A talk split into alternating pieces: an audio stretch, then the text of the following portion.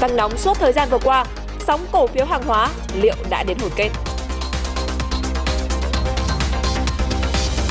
Đây là bản tin tài chính kinh doanh sáng. Xin kính chào quý vị. Vừa rồi là những nội dung chính sẽ có trong bản tin sáng ngày hôm nay của chúng tôi. Mời quý vị chú ý đón xem. Thưa quý vị, Chính phủ vừa ban hành nghị quyết thông qua dự án nghị quyết của Ủy ban Thường vụ Quốc hội về mức thuế bảo vệ môi trường đối với xăng dầu, mỡ nhờn đến hết ngày 31 tháng 12 năm nay. Chính phủ quyết nghị thông qua để trình Ủy ban Thường vụ Quốc hội dự án nghị quyết của Ủy ban Thường vụ Quốc hội về mức thuế bảo vệ môi trường theo đề nghị của Bộ Tài chính. Cụ thể, mức thuế bảo vệ môi trường đối với xăng là 2.000 đồng một lít, dầu diesel, dầu ma rút, dầu mã, dầu nhờn là 1.000 đồng một lít, mỡ nhờn là 1.000 đồng một kg, dầu hỏa là 700 đồng một lít. Đồng thời, chính phủ đồng ý với đề xuất của Bộ Tài chính, đề nghị nghị quyết có hiệu lực thi hành kể từ ngày 1 tháng 4 đến hết ngày 31 tháng 12 năm nay. Việc điều chỉnh giảm thuế này nhằm hỗ trợ cho người dân, doanh nghiệp trong quá trình phục hồi kinh tế sau đại dịch. Ngân hàng Thế giới World Bank mới đây đã công bố bản tin cập nhật tình hình kinh tế vĩ mô Việt Nam tháng 3 năm 2022. Theo đó thì ghi nhận các hoạt động kinh tế trong nước tiếp tục phục hồi với chỉ số sản xuất công nghiệp tăng 8,5% so với cùng kỳ năm ngoái. Đặc biệt World Bank ghi nhận sự cải thiện trong lĩnh vực công nghiệp chế biến, chế tạo bất chấp tình hình dịch Covid-19. Doanh thu dịch vụ tiêu dùng cũng tiếp tục phục hồi, tăng 5,9% so với cùng kỳ năm ngoái. Và đồng thời, đây cũng là lần tăng đầu tiên kể từ tháng 5 năm ngoái nhờ vào doanh thu dịch vụ lưu trú và ăn uống tăng trưởng mạnh. Đánh giá về tình hình đầu tư nước ngoài, World Bank nhận định vốn FDI đăng ký giảm, trong khi vốn FDI thực hiện tiếp tục phục hồi mạnh mẽ. Lạm phát tiếp tục được kiểm soát, kiểm soát bởi à, lương thực, thực phẩm tương đối ổn định và nhu cầu trong nước còn yếu. Theo Bộ Nông nghiệp và Phát triển nông thôn, lũy kế 2 tháng đầu năm nay, xuất khẩu nông lâm thủy sản ước đạt khoảng 8 tỷ đô la Mỹ, tăng 21% so với cùng kỳ năm ngoái. Trong đó thì xuất khẩu thủy sản tăng trưởng cao nhất tới gần 50% so với cùng kỳ. Kim ngạch đạt 1,5 tỷ đô la Mỹ với nhiều loài thủy sản như là tôm, cá tra tăng trưởng mạnh. Ngành thủy sản đang nỗ lực tận dụng tốt việc nhu cầu trên thế giới tăng để mở rộng thêm thị phần, đồng thời tiếp tục đẩy mạnh chế biến các sản phẩm giá trị gia tăng. Tuy nhiên thì xuất khẩu rau quả 2 tháng đầu năm nay giảm đến 21% giá trị khi mà giá dầu, giá phân bón, giá nguyên vật liệu đầu vào tăng cao bởi những căng thẳng địa chính trị trên thế giới và tình hình dịch Covid-19 vẫn chưa chấm dứt, căng thẳng xung đột giữa Nga và Ukraine. Và trước những biến động khó lường trên thì liệu trong thời gian tới, những doanh nghiệp xuất khẩu nông sản sẽ phải ứng phó như thế nào để có thể duy trì, khôi phục, thậm chí là mở rộng sản xuất?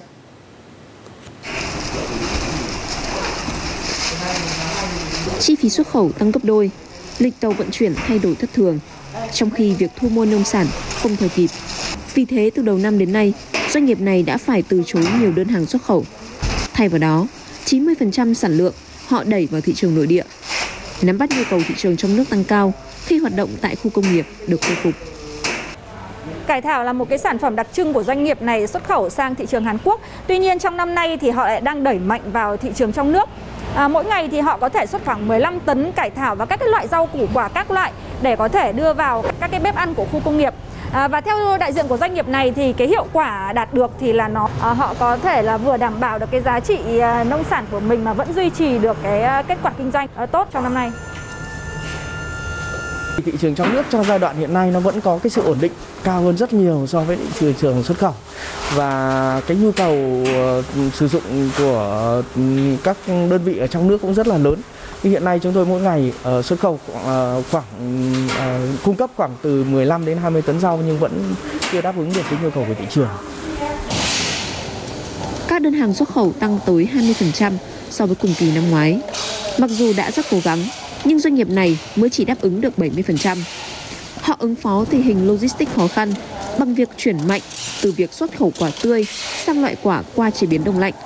Ngoài ra, cũng chủ động tiết giảm nhiều khâu trung gian trong quá trình sản xuất nhằm bình ổn giá sản phẩm để cạnh tranh hơn. Những cái đầu vào của sản xuất như chúng tôi sau này chúng tôi sẽ ờ, tính phương án là tất nhiên là chúng tôi sẽ có đội vận tải nội địa riêng rồi chúng tôi sẽ có ờ, những ký kết trực tiếp với lại những công ty phân bón để không thông qua đại lý nào mà tôi thể giá tốt để cung cấp cho người nông dân. Theo Bộ Công Thương, mặc dù tình hình thế giới có nhiều biến động, nhưng với những thị trường và sản phẩm thế mạnh của Việt Nam thì đơn hàng trong năm nay vẫn khá ổn định. Tuy vậy, các doanh nghiệp sẽ phải cẩn trọng hơn trong các giao dịch thương mại.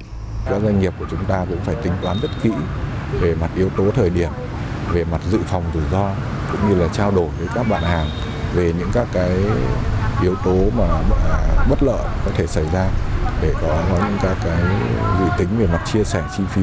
Mặc dù mở đầu năm 2022, ngành rau quả gặp không ít khó khăn, nhưng Hiệp hội Rau quả Việt Nam vẫn tự tin đặt mục tiêu năm nay giá trị xuất khẩu khoảng 4 tỷ đô la Mỹ. Bộ Giao thông Vận tải ngày hôm qua đã bàn giao hồ sơ thiết kế cắm cọc giải phóng mặt bằng đợt 1 dự án xây dựng công trình đường bộ cao tốc Bắc Nam phía Đông giai đoạn 2021-2025 cho các tỉnh Hà Tĩnh, Quảng Bình và Quảng Trị. Trong những ngày tới, Bộ Giao thông Vận tải sẽ tiếp tục bàn giao cho các địa phương còn lại. Bộ yêu cầu các địa phương cần chủ động, khẩn trương triển khai ngay các thủ tục lựa chọn nhà thầu tư vấn, xây lắp phục vụ công tác giải phóng mặt bằng, tái định cư và triển khai thực hiện ngay các gói thầu. Mục tiêu là bàn giao 70% diện tích mặt bằng của các gói thầu xây lắp khởi công trước ngày 20 tháng 11 năm nay và bàn giao toàn bộ diện tích còn lại trong quý 2 năm sau. Nỗ lực để dự án sẽ được khởi công trước ngày 31 tháng 12 năm 2022. Theo thông tin từ các đơn vị nghiên cứu thị trường, đại dịch toàn cầu đã khiến cho nhu cầu chăm sóc sức khỏe bằng khoáng nóng đang được quan tâm. Ngành kinh doanh dịch vụ khoáng nóng thu về hàng tỷ đô la Mỹ mỗi năm. Tại Việt Nam, vài năm trở lại đây thì các khu nghỉ dưỡng có suối nước nóng đang được rầm rộ triển khai, đưa vào sử dụng với lượng khách tăng cao đột biến. Thời gian trước, chị Nhung đã nhanh nhạy mua một biệt thự tại khu nghỉ dưỡng có khoáng nóng tại Quảng Ninh. Giờ đây chị cho biết đây không chỉ là nơi để nghỉ dưỡng trị liệu cho gia đình mà còn là món đầu tư sinh lời hiệu quả. Tôi quyết định mua và mua nhanh lắm và tôi cũng không thể nào ngờ được ấy khi ngày tôi mua thì nó rất là rẻ à, giá của những cái ngày ngày đầu ấy sau bao nhiêu lần chủ đầu tư bán lần một lần hai và lần ba thì hình như căn của tôi bây giờ gần gấp đôi rồi Dòng bất động sản nghỉ dưỡng khoáng nóng đang trở nên nhộn nhịp với sự tham gia của các ông lớn bất động sản. Trong đó riêng Sun Group đã có hai dự án đáng chú ý tại Quang Hanh, Quảng Ninh và sắp tới là Quảng Sương, Thanh Hóa. Một số sàn giao dịch cho biết đây là dòng sản phẩm chiếm lượng giao dịch tốt nhất của bất động sản nghỉ dưỡng trong suốt 2 năm qua. Quảng Ninh giao dịch rất là tốt, à, rất nhiều nhà đầu tư đã xuống tiền để đầu tư vào phân khúc bất động sản cao cấp à, gắn liền với cả à, du lịch nghỉ dưỡng khoáng nóng được các nhà đầu tư lựa chọn. Là họ tạo nên những, những hệ sinh thái đi kèm vào những cái khu nghỉ dưỡng. Do vậy mà giá sẽ là tương ứng với những cái giá trị gia tăng mà khách hàng sẽ đạt được. Và tôi nghĩ rằng là có rất nhiều khách hàng không không những là sở hữu một sản phẩm mà họ còn sở hữu rất là nhiều sản phẩm. Các doanh nghiệp khai thác dòng sản phẩm này cho biết, tại Việt Nam không phải địa phương nào, địa điểm nào cũng có lợi thế về khoáng nóng tự nhiên. Cho nên nguồn cung trên thị trường rất hạn hẹp, thậm chí là nhanh chóng hết hàng. Cái số lượng của nó rất là hạn chế là số khoáng nóng mặn duy nhất tại Việt Nam thì với cái dòng brom rất là cao, tốt cho sức khỏe. Du khách mà muốn à, đặt cũng đã phải à, book trước từ 1 đến 2 tháng thì may ra mới có thể sử dụng dịch vụ. Tỷ lệ occupancy của chúng tôi tại khu vực này vào những ngày cuối tuần luôn luôn đạt 100% mà nguồn cầu của khách hàng thì ngày càng gia tăng vì ai cũng quan tâm đến câu chuyện về sức khỏe của bản thân mình, của người thân mình sau cái dịch bệnh Covid thời gian vừa qua. Về cái việc cung cấp cái dịch vụ liên quan đến chăm sóc sức khỏe tiếp tục là một cái ưu tiên trong thời gian tới và khách du lịch có thể tự di chuyển bằng phương tiện cá nhân, à, có thể là những cái điểm nghỉ dưỡng cuối tuần ở gần các cái thành phố lớn. Trước đây khoáng nóng tại Việt Nam được khai thác nhỏ lẻ, manh mún tại một số địa phương, thậm chí được dẫn vào trong nhà dân. Hiện nay, việc khai thác nguồn tài nguyên quý hiếm này đang được thực hiện bài bản hơn. Trong tương lai không chỉ thu hút khách trong nước mà còn là đặc sản để thu hút khách quốc tế khi du lịch mở cửa trở lại.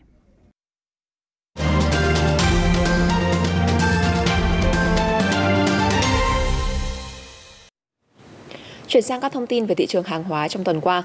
Toàn thị trường tăng mạnh trong hai phiên đầu tuần, sau đó thì rớt sâu trong tất cả các phiên còn lại. Chỉ số hàng hóa MXV Index chốt tuần với mức giảm gần 1,8%, xuống còn 2.995 điểm. Và đây cũng là tuần giảm đầu tiên của chỉ số này kể từ đầu năm cho đến nay. Giá trị giao dịch trung bình toàn sở đạt gần 7.400 tỷ đồng mỗi phiên. Và trong tuần mà các thông tin xoay quanh khu vực Biển Đen không còn tác động quá nhiều đến thị trường hàng hóa, bởi tính bất ngờ đã giảm đi nhiều, thì giá hàng hóa bắt đầu có dấu hiệu điều chỉnh. Trong đó rõ ràng nhất là nhóm các mặt hàng kim loại, đồng loạt giảm mạnh trong tuần trước. Và đáng chú ý là sau khi lập kỷ lục cao nhất mọi thời đại, thì giá đồng trên sở Comex đã đảo chiều, đóng cửa phiên giảm 6,3%, xuống còn gần 10.200 đô la Mỹ một tấn. Giá một kim loại khác như là nhôm, trì, thiếc, kẽm trên sở LME thì cũng quay đầu giảm mạnh. Mặc dù giảm sâu nhưng đây không phải là diễn biến quá bất ngờ của giá kim loại, đặc biệt là giá đồng bởi đây đều là những mặt hàng chịu ảnh hưởng rất lớn từ các thông tin kinh tế vĩ mô do tính ứng dụng trong sản xuất và xây dựng.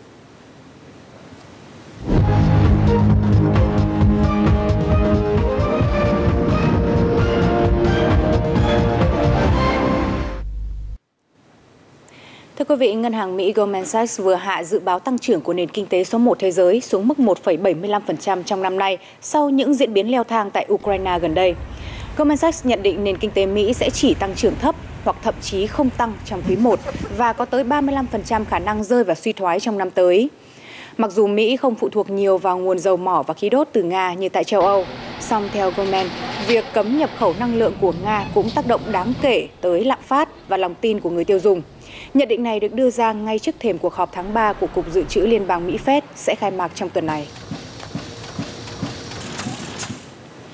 Giá cả leo thang đang là một vấn đề đau đầu với nhiều nước châu Âu hiện nay. Tuy nhiên, ở chiều ngược lại, tại Thụy Sĩ, lạm phát đã được chế ngự đến mức một số loại chi phí còn đang giảm xuống. Lý do nào khiến Thụy Sĩ đứng ngoài cơn bão lạm phát? Hãy cùng chúng tôi tìm hiểu ngay sau đây. Tỷ lệ lạm phát của Thụy Sĩ trong tháng 2 vừa qua đạt 2,2%, mức cao nhất kể từ năm 2008, nhưng vẫn chỉ bằng một phần nhỏ so với tỷ lệ các nước công nghiệp phát triển khác phải đối mặt.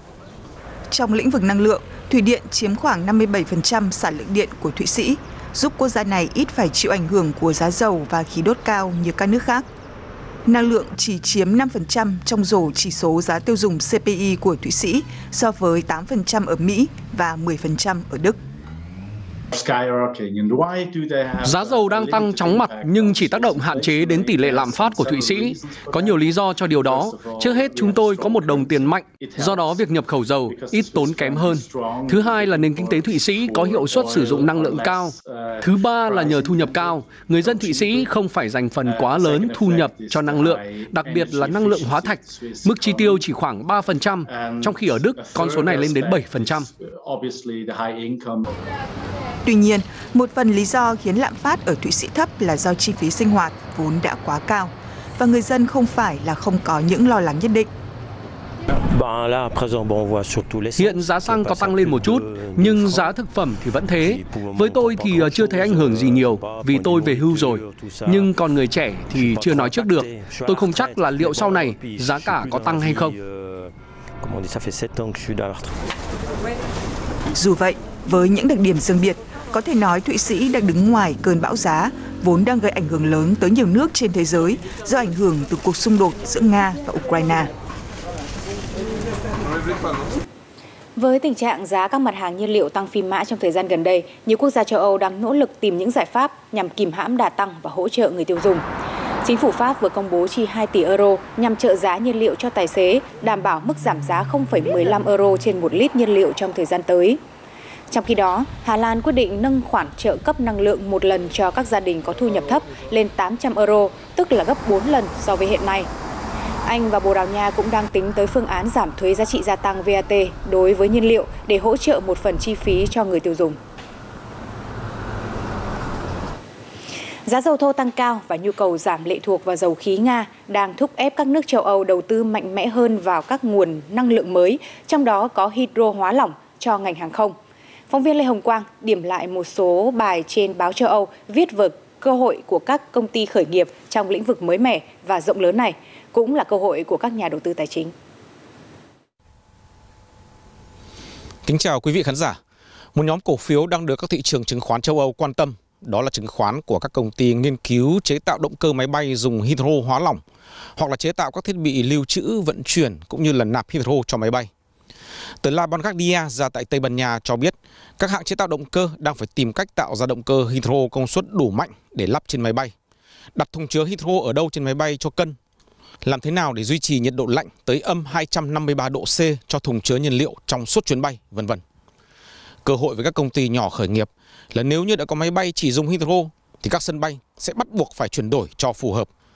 Nhiều bài toán chưa có lời giải Xây cất hầm lạnh cỡ lớn chứa hydro lỏng tại sân bay như thế nào, với vật liệu gì? Cải biến xe bồn thế nào để lấy nhiên liệu từ hầm lạnh đưa ra bãi đỗ? Bơm hydro vào bụng máy bay sao cho an toàn? Vô số vấn đề đang đợi giải pháp. Nhiều công ty đang cần vốn đầu tư nghiên cứu. Thành công sớm ấy, thì có cơ may thống lĩnh được một thị trường cực kỳ rộng lớn trong tương lai. Một thuận lợi lớn lúc này là các chính phủ châu Âu đang nỗ lực đổ tiền ra giúp doanh nghiệp nước mình chạy đua giành ưu thế trong lĩnh vực này. Tờ Le Figaro của Pháp có bài cuộc chạy đua hydro đã bắt đầu. hãng Airbus đã công bố dự án sản xuất máy bay chỉ sử dụng khí hydro làm nhiên liệu, dự kiến chuyến bay đầu tiên vào khoảng năm 2035. Công nghệ sản xuất, lưu trữ, vận chuyển hydro tất nhiên là không chỉ cần cho máy bay, mà nhiều công đoạn có thể dùng chung cho xe tải hạng nặng, tàu hỏa, xe hơi và luyện thép. Chính phủ Pháp bỏ công quỹ ra mua cổ phiếu của một số công ty tiềm năng trong lĩnh vực này nhằm thúc đẩy sáng tạo trong ba thách thức liên quan tới hydro là vận chuyển, lưu giữ và bảo đảm an toàn cháy nổ. Điều kiện lúc này ở châu Âu đang rất thuận lợi cho các doanh nghiệp liên quan tới năng lượng sạch. Thông thường thì một đồng đầu tư từ công quỹ sẽ kéo theo hai đồng từ thị trường tài chính.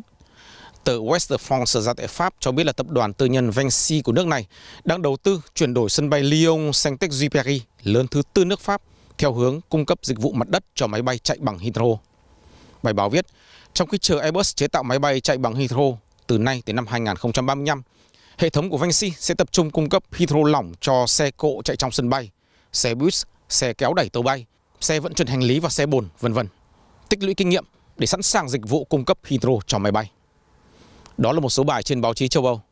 Lê Hồng Quang, phóng viên truyền hình Việt Nam từ Bruxelles, Vương quốc Bỉ.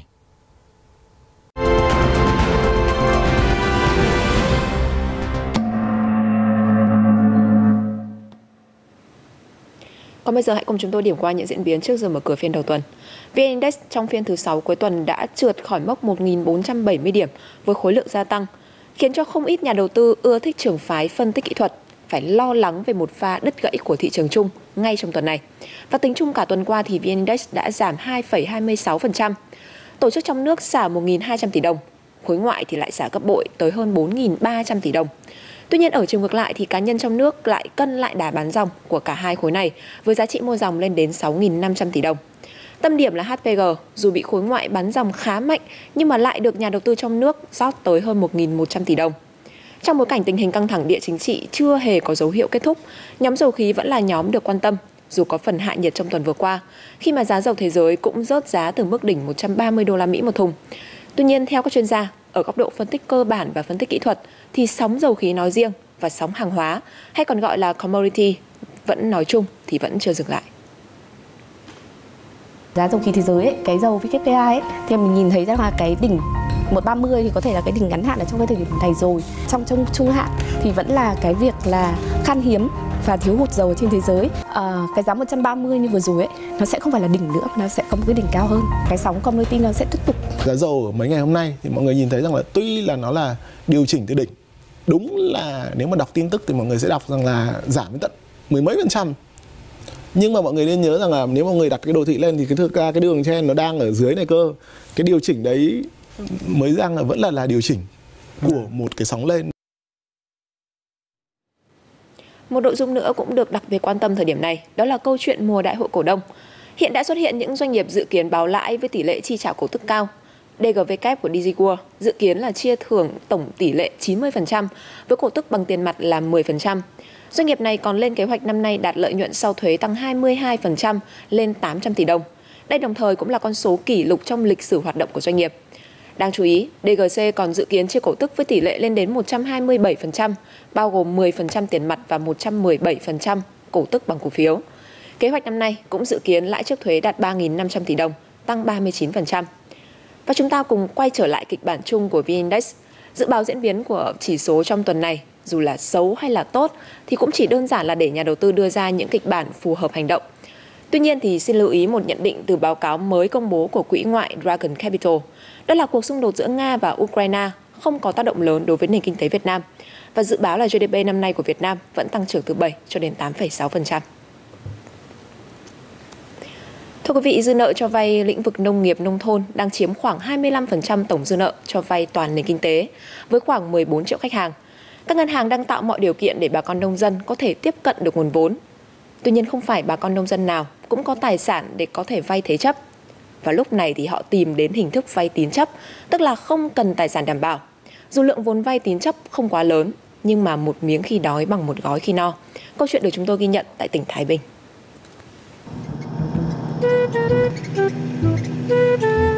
Wow!